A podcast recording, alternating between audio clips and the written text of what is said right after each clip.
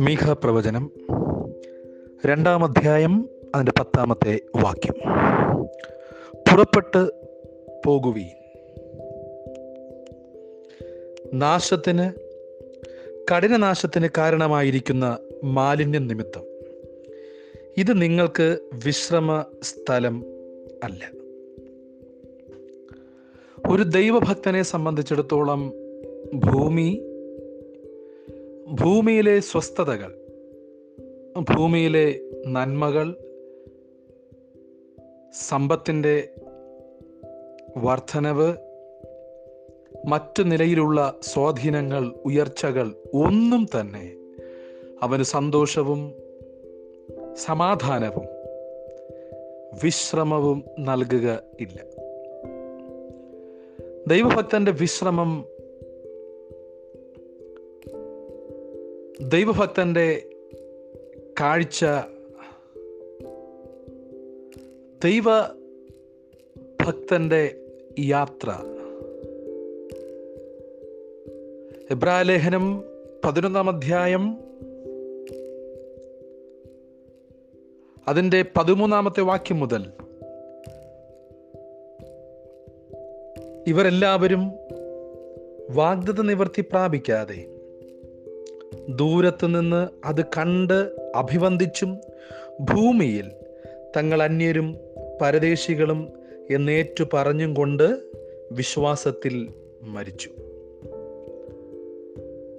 പ്രിയരെ ഭക്തന്മാർ ദൈവം നൽകിയ അവകാശമെന്ന് പറഞ്ഞുകൊണ്ടോ ദൈവം നൽകിയ വാഗ്ദത്തം എന്ന് പറഞ്ഞുകൊണ്ടോ നശിച്ചു പോകുന്ന ഈ ലോകത്തിന്റെ നന്മയെ കാണുകയോ അതിനെ വലുതായി എണ്ണുകയോ അതിൽ ആശ്രയമോ മനസ്സോ വയ്ക്കുകയോ ചെയ്യാതെ.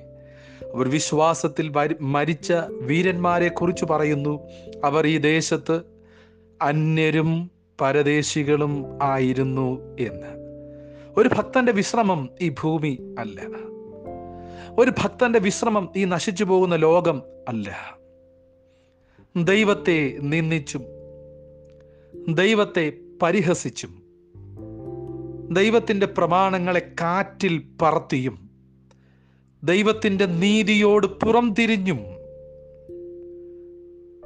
ഈ ലോക വ്യവസ്ഥിതിയോട് ഒരു ദൈവഭക്തന് എങ്ങനെ ചേർച്ച ഉണ്ടാകും? ഇവിടെ ആനന്ദിക്കാൻ ഇവിടെ സന്തോഷിക്കാൻ ഇവിടെ സമാധാനം കണ്ടെത്താൻ ഒരു ദൈവഭക്തനെ സംബന്ധിച്ചിടത്തോളം ഒന്നും തന്നെ ഇല്ല.